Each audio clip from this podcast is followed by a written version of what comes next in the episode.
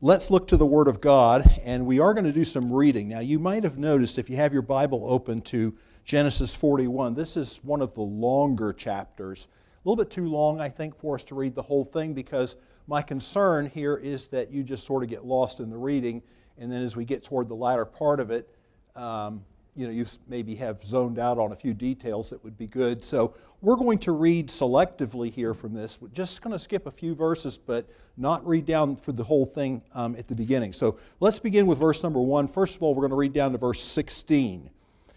After two whole years, Pharaoh dreamed that he was standing by the Nile, and behold, there came up out of the Nile seven cows, attractive and plump, and they fed in the reed grass.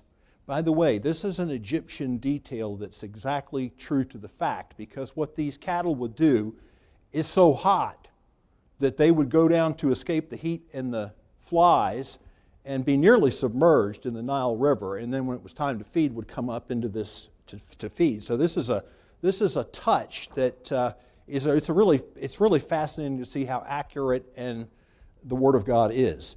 So in his dream, he, he it's very realistic what he's dreaming. Then it says in verse 3 And behold, seven other cows, ugly and thin, came up out of the Nile after them and stood by the other cows on the bank of the Nile. And the ugly, thin cows ate up the seven attractive, plump cows. Pharaoh awoke and he fell asleep and dreamed a second time. Well, you got to at least say this much for him. At least he fell asleep again.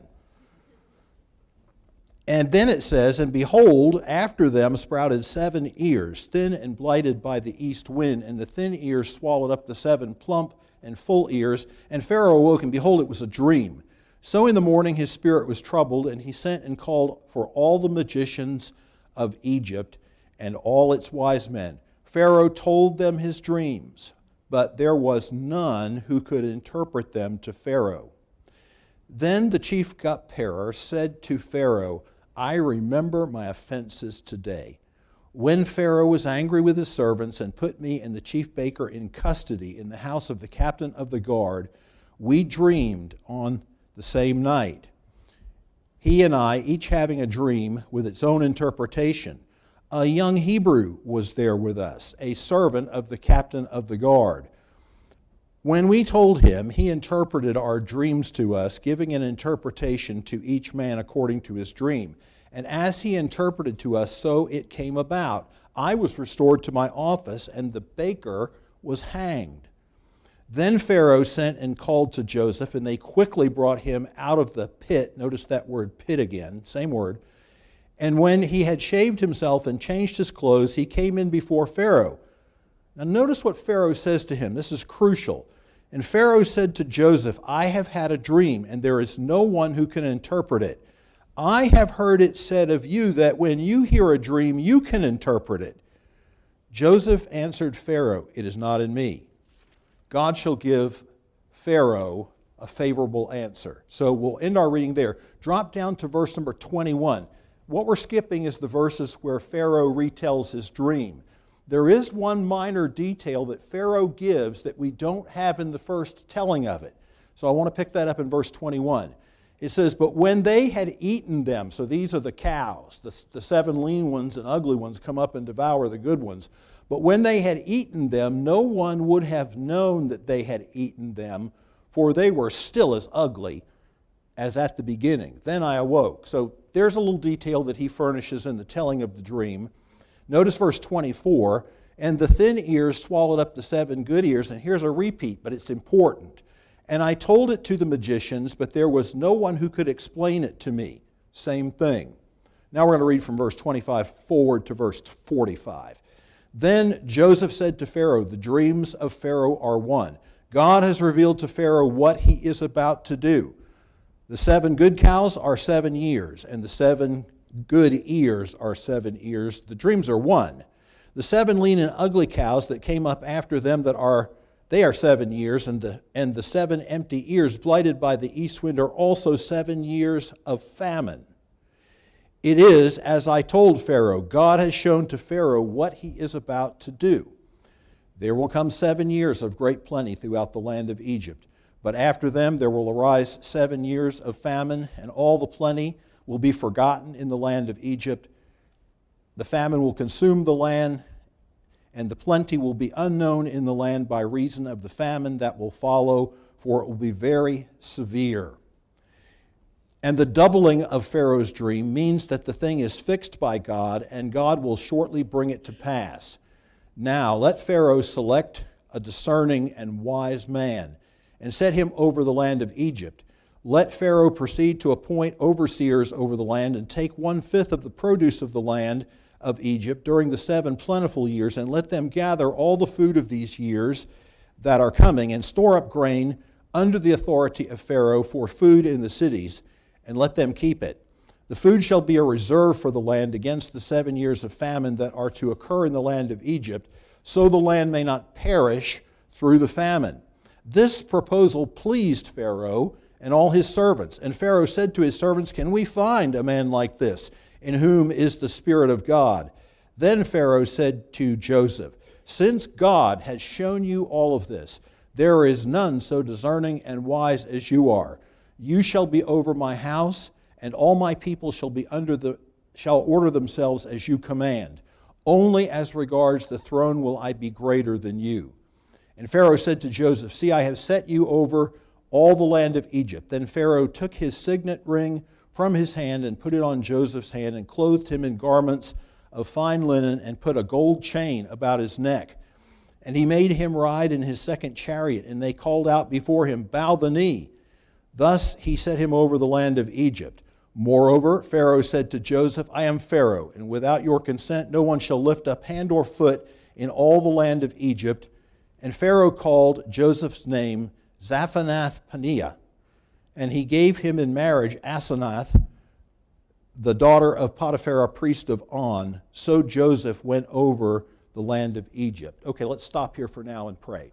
Father, thank you so much for this day and Thank you for all the things that we look forward to in it the, the prospect of fellowship and worship, the prospect of food and fellowship together, further worship. We just uh, are inundated really with your goodness and your blessings. We're, we're so grateful for these things. Thank you that we have a church to come to and a place to come that's uh, comfortable and commodious and uh, friends, brothers, and sisters, and most importantly, a sense of your presence. That we crave that.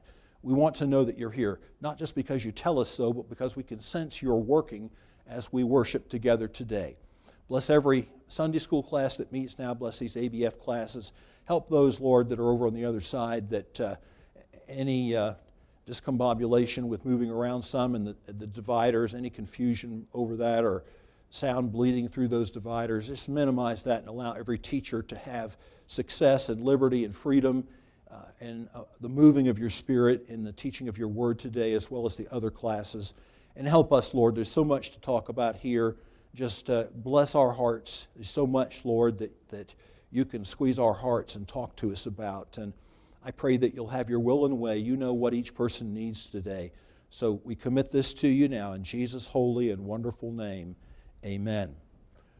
Well, I don't know about you, but I read this chapter and I think probably all of us experience what you might call a collective sigh of relief. Why do I say that? Well, because, boy, I mean, we've only been over three chapters, but boom, boom, boom. It just keeps piling up, doesn't it?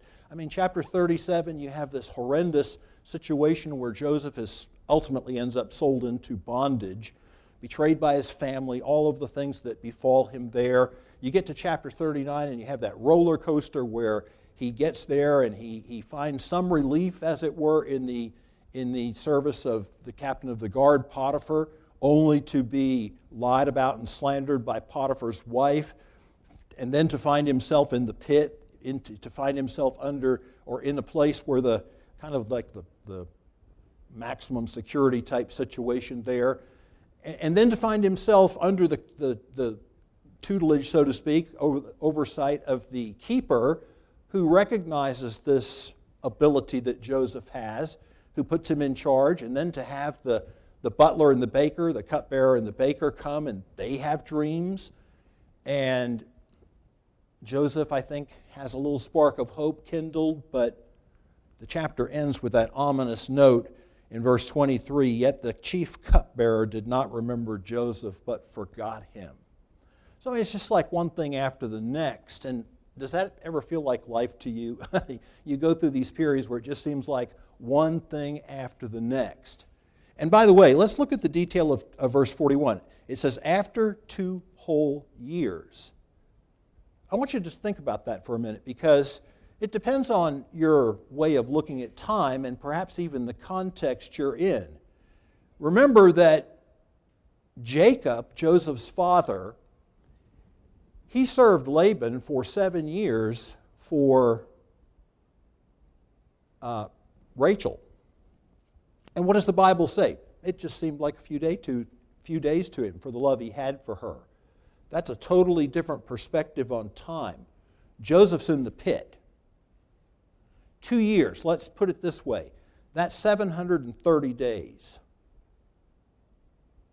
It sounds different, doesn't it, than saying two years. Two years, ah, well, uh, you know, it's two years and there's elections. And it, well, there's elections start the day after the last one.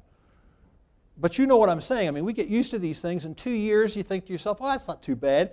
I mean, there are, there are people whose minds actually look at it this way, I guess, in some cases when they're offered plea deals or whatever. I could do two years.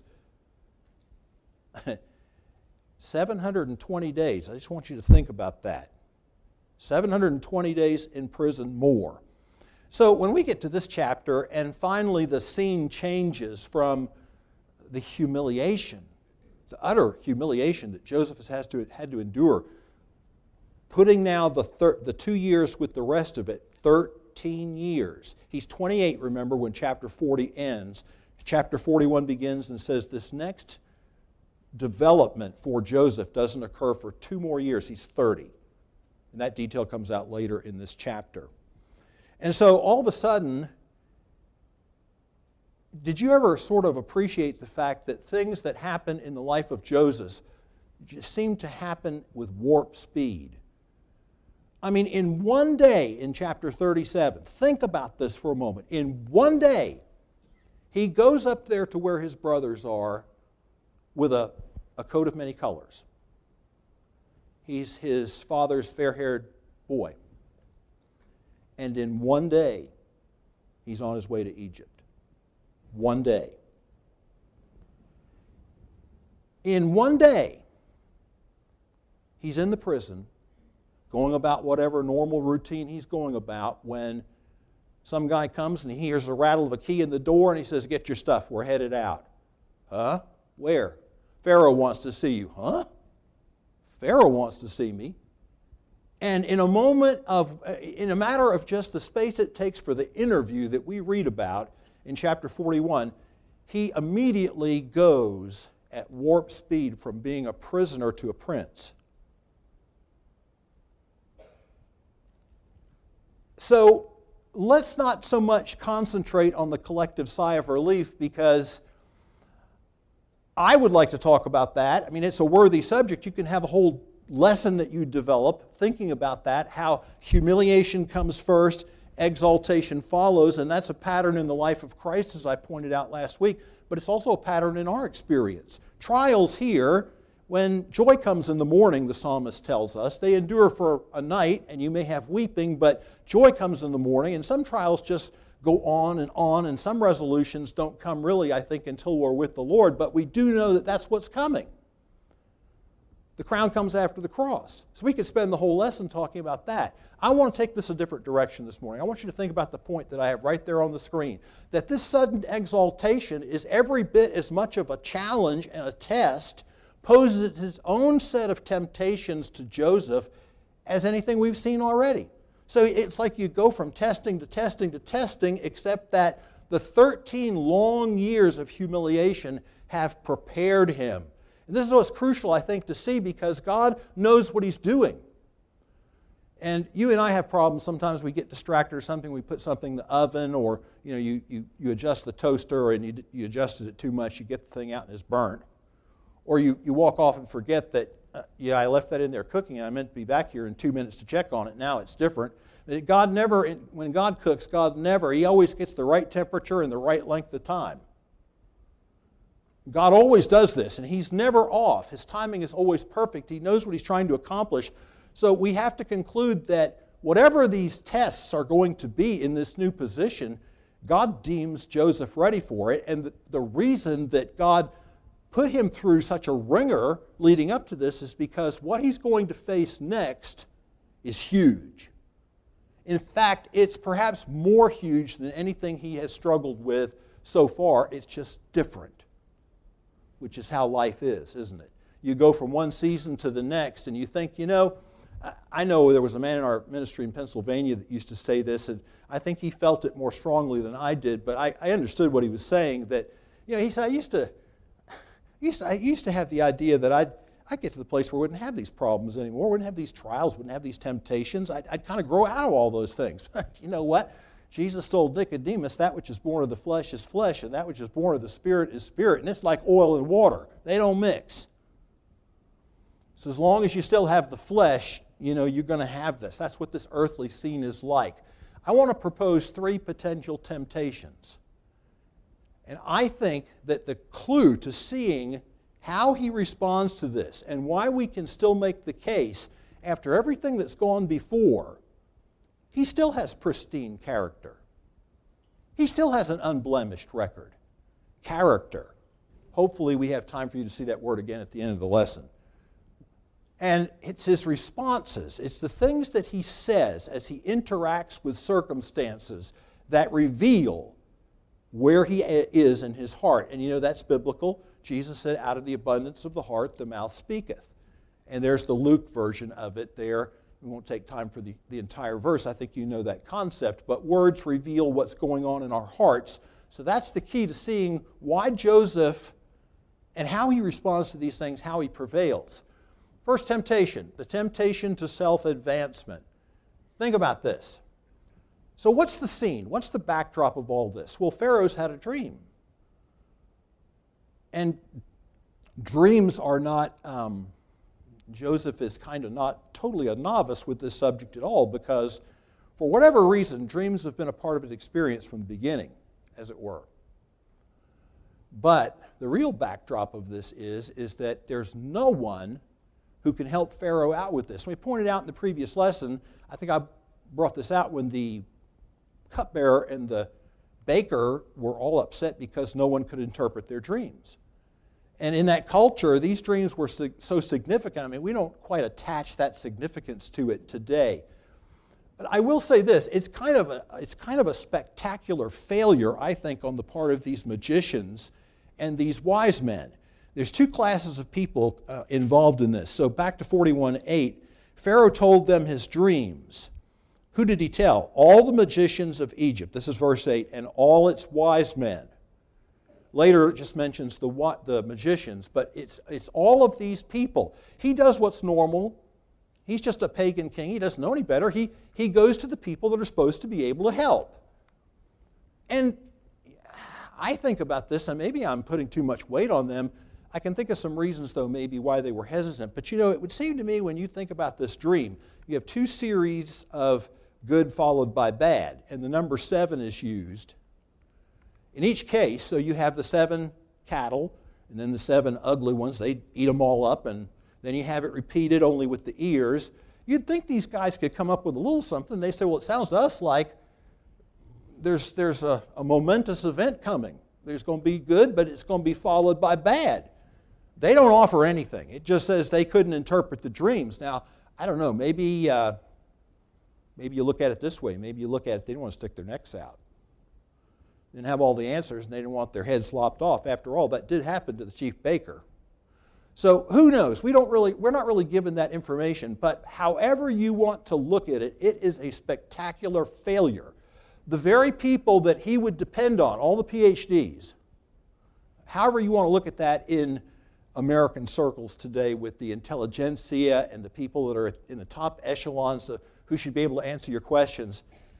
I suppose, you know, it would be like the president calls his entire cabinet in, he calls in his national security advisor, he has his chief of staff, and nobody can provide an answer for him. Nobody has any ideas or recommendations how to deal with the problem. It's just utter failure. It's against that backdrop that Joseph tells Pharaoh, hey, I've heard, and he's talking about, of course, what the the chief, the cupbearer, has told him. I've heard you can interpret dreams. Think about that for a minute. If you were Joseph and you'd just spent 13 years of your life. And we know during that time some of what was on his mind because here's what he says in chapter 40, verse 14 to the cupbearer Only remember me when it is well with you, and please do me kindness to mention me to Pharaoh, so get me out of this house. For I was indeed stolen out of the land of the Hebrews, and there have I done nothing that they should put me into the pit. Well, wouldn't it be sort of tempting just in that moment? Would it really be that wrong to say something to Pharaoh like, I believe I can help you? I believe I can help you. And uh, if I help you, you know, I just I want to mention, you know, could you could you kind of, you know what? There's nothing like that that happens. His response to that statement on the part of Pharaoh, the way Pharaoh words that, I've heard you can interpret a dream. I've heard when you hear a dream, you can interpret it. Joseph comes back with one word. The first word out of his mouth is a one word answer, which he then develops. But it's really interesting to look at this one word answer because, and it was the same way when Mrs. Potiphar propositioned him, and the Bible just turns around just as swiftly as she made her proposition, the Bible says, but Joseph refused. It's just like she made her proposition and Joseph said, no. There's no bartering, there's no negotiating, there's no, well, let's discuss this, let's sit down and have coffee. None of that business. He, he, he, he's not discourteous with Pharaoh, but Joseph is just possessed of this ability. He has keen insight. He knows exactly what he needs to say. He knows exactly the right thing to say, but what he says reveals his character. And he's simply not going to place himself in a position to put himself forward. When doing it that way, would have, had he acknowledged what Pharaoh said in the way that Pharaoh said it, it would have put the emphasis on him and not God, and Joseph just isn't going to tolerate that. That's not how he conceives of this ability to, to understand dreams. He gives this one word answer, which in Hebrew is literally, not to me, which doesn't make a lot of sense to us in English. We might use an English expression like, not at all. So here's what Pharaoh says I've heard that when you hear a dream, you can interpret it. Joseph says, not at all. Think about that, folks. Think about what that reflects. And then he develops it with what follows. So notice um, the verse 16 Joseph answered, Not at all. The very next word out of his mouth is what? God. Not me, God. God will provide Pharaoh an answer of peace. That's what it is literally in the Hebrew, uses the word shalom, and it's rendered here in the ESV a favorable answer. God will provide Pharaoh a shalom type answer, an answer of peace, a favorable answer. Later in the interpretation, it's the same way. The very first thing out of his mouth, look at verse 25. Joseph said to Pharaoh, The dreams of Pharaoh are one, God. It's always about God with Joseph, never about me. Now, isn't that refreshing? How many people do you know like that? I mean, when you look at the news, when you look at politicians, how many people do you know like this? Uh, forgive me, I don't mean to politicize. It, you know, our former president had people won't say his name anymore. It's not politically correct. Okay, it's Trump. Sorry. But he had a little issue with this, you know? I mean, even most ardent supporters, I think, would acknowledge that. He, you know, it's, it's about me. Joseph is not that way. It's refreshing. It's about God. Everything is about God. So Joseph is not going to seek to put Pharaoh in his debt at the expense of God's glory. Verse 33, we've already no- noticed verse 8 a couple of times. Look at verse 33. It says here, now let Pharaoh select a man. So now he's moving off of what he says. By the way, he says something that's kind of crucial in the thing um, because he says that this is going to shortly come to pass. And so in verse 38, he follows up, he starts to give, um, 33, I'm sorry, he starts to give, now let Pharaoh, see in the verse before that, look how it ends. God will shortly bring it about. In other words, he's saying there's some urgency to this Pharaoh. This thing I'm telling you is not 10 years from now, it's imminent. And so Pharaoh's got to do something. So Joseph has a recommendation. But you've got to realize when Joseph makes this recommendation, he has no idea what's going to happen next. He's not putting himself forward. He's just telling Pharaoh, you better get some smart cookie in here to deal with this. well, it turns out that Joseph is the smart cookie, and Pharaoh realizes this. By the way, if you want to know just how effective this is with Pharaoh, if you want to know just how God blesses this kind of a person, this kind of a person that's always about, he must increase, but I must decrease. This kind of a person that wants to see God get the glory for everything that is accomplished in our life, Pharaoh gets the message because look at what he says. All, it's all about the responses. You can tell what's going on in the responses. Pharaoh said to his servants, Can we find a smart cookie like this anywhere? No. Can we find a man like this in whom is the Spirit of God? And you can argue all day long that it's literally the Spirit of the gods and that Pharaoh is a pagan and he didn't understand about the Holy Spirit. So much is true. But that doesn't mean that the, the whole, that's, that's really beside the point. The point is, see, they said the same thing about Daniel. When Belshazzar was, Bel, uh, was talking about him, he said, In whom is the spirit of the holy gods? They, these guys didn't understand Christian theology what they understood was against the backdrop of all the magicians and wise men who are supposed to have that information, they don't have it, but this guy does. And there's something that's giving it to him up here, not down here. Doesn't take a thing away from the point that's being made. And in the next statement, Pharaoh says it again. He says, Since God has shown you all of this, there is none so discerning and wise as you are. You see, Pharaoh, it makes an impression on him. He's used to these guys coming in here and angling. Do you think that happens in today's society? All the time, right? It's kind of the way of the world. People kind of play off their advantages to, for advancement. Not Joseph. We got to keep moving.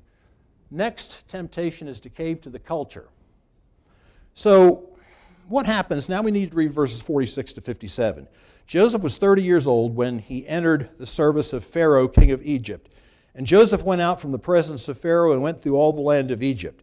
During the seven plentiful years, the earth produced abundantly, and he gathered up all the food of these seven years which occurred in the land of Egypt and put the food in the cities. He put in every city the food from the fields around it.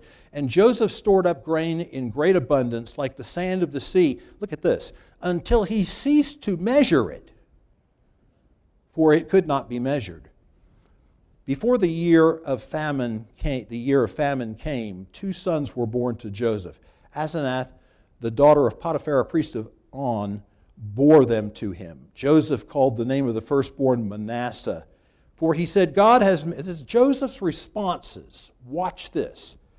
Joseph called the name of the firstborn Manasseh, for he said, God has made me forget all the hardship of my father's all my hardship in all my father's house. The name of the second he called Ephraim, for God has made me fruitful in the land of my affliction. The seven years of plenty that occurred in the land of Egypt came to an end. And the seven years of famine began to come, as Joseph had said. There was famine, notice this, in all lands. That's very unusual. There was famine in all lands, but in all the land of Egypt there was bread. When all the land of Egypt was famished and people cried to Pharaoh for bread, Pharaoh said to all the Egyptians, Go to Joseph. What he says to you, do. So when the famine had spread over all the land, Joseph opened all the storehouses and sold to the Egyptians, for the famine was severe in the land of Egypt. Moreover, all the earth came to Egypt to Joseph to buy grain because the famine was severe over all the earth, all the land. So, what's going on now? The temptation to cave to the culture. Well, did you ever read this and kind of think to yourself, boy, Pharaoh, I mean, he, he kind of, did he think this through? I mean, he's never even met this guy before. He, he brings him in. Here's what he has to say. It says, okay, you're prime minister.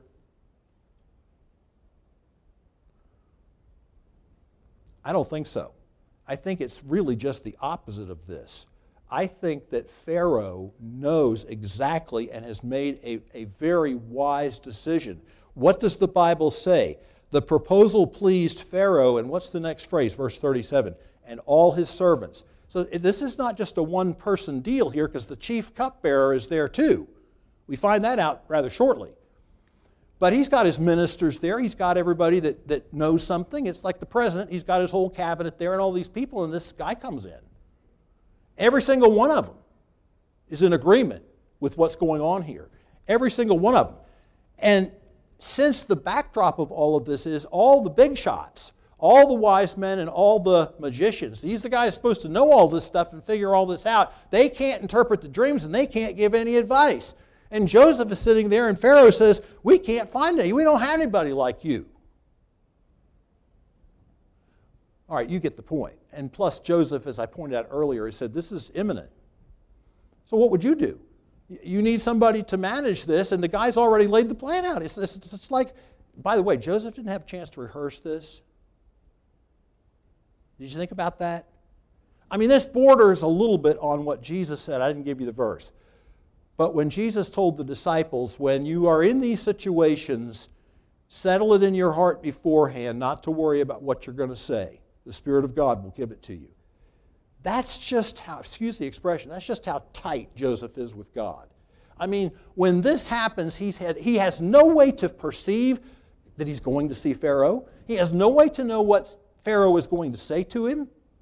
It's all right on the spot and he is in such close contact with God that he not only knows how to interpret the dream, which is essentially given to him as he hears it, but he knows what to recommend. This is the Spirit of God. And I can tell you, I wish I had time. We're hurting for time this morning, but I, I wish I had time to tell you times I've been in situations I had no clue what to say. A lot of them. And I, I did learn one thing over the years when you're in that situation, just wait and don't say anything. Because you'll mess it up. But if you wait long enough, they'll either say something or God will speak to you. And I, I couldn't tell you the number of times God got me off of hot seats because I just didn't have that kind of wisdom to deal with things that people brought to me. But Joseph or Pharaoh has a little bit of a problem. He wants to put this guy in as prime minister, but he's not even an Egyptian. Verse 12. That's exactly what the cupbearer says to him. A young Hebrew was there with us. Joseph is Jewish. Joseph is not Egyptian. How are you going to put a guy in? Okay, in America, you can't, you can't be president unless you're born here, right? Remember, that was a big to do back a couple presidents ago. You can't. And, and people that think that it would be really cool if Elon Musk could be president, he has that problem. So, this is the problem that Pharaoh has to grapple with. Now, Pharaoh's no dumb, you're going to find out Pharaoh's not a, not a, it's not like Pharaoh's not a sharp cookie himself. He knows exactly how to handle this problem. First thing he does is give him an Egyptian name. Boy, that's a mouthful. Have a look at that thing, would you? I mean, would you want to be called Zaphanath Paneah? I mean, it, you got to practice that. But it's an Egyptian name. Then he gives him a wife. Now, look at the description that's given to us here of, of the, the lady who's going to become Mrs. Joseph. It says, find my verse here. Talking along here and lost where my verses are. 45. Yeah, that's what it says, and I thought that was not right. Pharaoh called the name of Joseph Zaphanath Paneah, thank you, and he gave him now Asenath. So what about what are her credentials? Did he just, you know, is this just sort of random? Not at all. She's the daughter of Potiphera. All right, this is not Potiphar. This guy just happens to be the head of the most exalted priestly caste in all of Egypt. How do we know this? We know it from Egyptologists, but we also know it because look at the end of his name. What's the last two letters? R-A. You know anything about Egypt's gods? Ra was the sun god. And in Egyptian culture, Ra was deemed to be the head cheese, the creator of all the others and of all the other gods. That's who this guy is, and he gives to Joseph that man's daughter. I mean, he's starting to look like he's got some credentials as an Egyptian now. In fact, the whole point of all of this is that when it ends, Joseph is going to be a completely naturalized Egyptian. And I just want you to think about that for a moment. We don't have time to turn to it. I actually have the verses here. Zaphenath Paneah, the meaning of that is debated. We don't have time. Asenath, I already explained to you what that means. She has a name too that's, that reflects this background because it's belonging to the godless Neith, is what her name, and then her father, I explained to you that. But he's completely, and I give you this, this Daniel, I want you to think about this for a minute. I, we don't have time for these verses, but when Nebuchadnezzar did this, there's a lot of parallels between Moses serving in Pharaoh's court, for, for the first 40 years of his life. Was Moses corrupted by the culture? No there came a day when Moses walked out there and said, You know, I'm a Hebrew. And I see this guy mistreating a Hebrew, and I can't, I can't tolerate that because when he had the, the writer to the Hebrews tells us this, he chose not the treasures of Egypt, not the rewards of Egypt. He was not corrupted by that culture. Can you imagine what it would be, right, be, be, be like to serve in that culture? Just like Daniel and his three friends they were in that culture, and, and Nebuchadnezzar's whole program was change their names. You know he changed their names, right? Daniel was named Belteshazzar, and those names reflect Babylonian gods. The whole point was completely convert these guys, reprogram them. They're no longer Hebrews. You're going to get a Babylonian name that reflects Babylonian religion, and you're going to get have to learn the language of the Babylonians and then, after so much time, when you've mastered all this, then we'll bring you in before Nebuchadnezzar. It's brainwashing, it's culture change, it's reprogramming. That's what they did. They were smart that way, okay? Well, I don't know if Pharaoh is totally trying to reprogram him so much as he's just trying to make him acceptable to his people, but that's, that's the kind of thing that goes on. Now, think of yourself at 30 years old being brought into that kind of power in that culture. But look what he names his boys. And we don't have a word, the, the record is silent. There's not a word that his wife has any protest about this. He gives these boys Hebrew names. Manasseh is a Hebrew name. Ephraim is a Hebrew name. It even has a Hebrew dual ending. For those of you that know that, the language, it means doubly fruitful. I mean, and when you hear him say what these names mean to him, verse 51, the name of the firstborn Manasseh, for he said, God has made me forget all my hardship at all my father's house. He doesn't mean that he doesn't think about those things anymore. He means the significance of this in his life is at this juncture in his life, it's no big deal to him anymore. God has brought him so far and proven himself so good and so faithful that he can look back on all of those injustices that were done to him in his life and it didn't bother him anymore.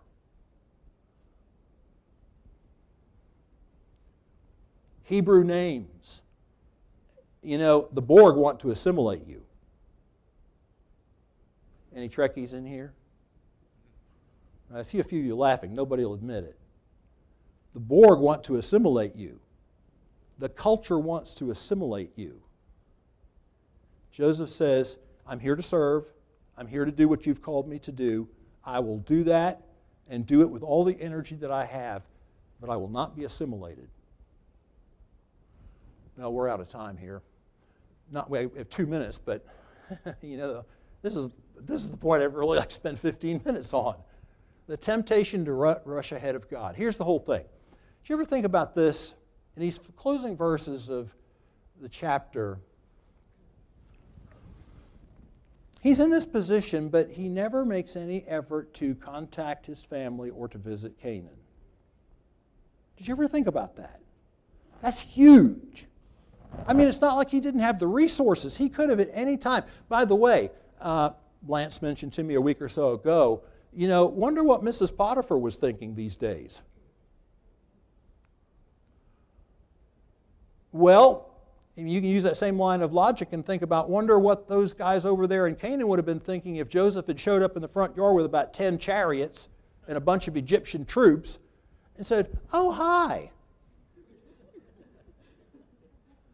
You had my robe of many colors and tore it up. I have a new robe now. You can read about it right in this chapter. Joseph and his garments are interesting. I said that to you once before. I, he doesn't do any of that. Why doesn't he do that? Would it have been wrong to kind of just jumpstart the thing a little bit? Would it have been wrong to kind of just kind of send over? Maybe he could have sent. Maybe he could have sent somebody indirectly. Maybe he could have sent, you know, an emissary just to say, "I'm from Joseph. Get the ball, prime the pump, get the ball rolling here on on on taking the next step and getting all this resolved." No. Especially when the years of famine came, but I think as Joseph told those dreams, he could, he could almost intuit what God was going to do. God was going to use this famine to bring that situation to him. And the whole point is all the years. I mean, the closest Joseph ever gets to revealing his heart is that verse 14 in chapter 40 when he says, Remember me, tells the chief cupbearer, please remember me. I got sold over here out of the land of the Hebrews. But now he names his boy and he says, You know, God has brought me to the place that, you know, he's in control. I don't have to worry about it anymore. And he's content to sit there and wait God's time.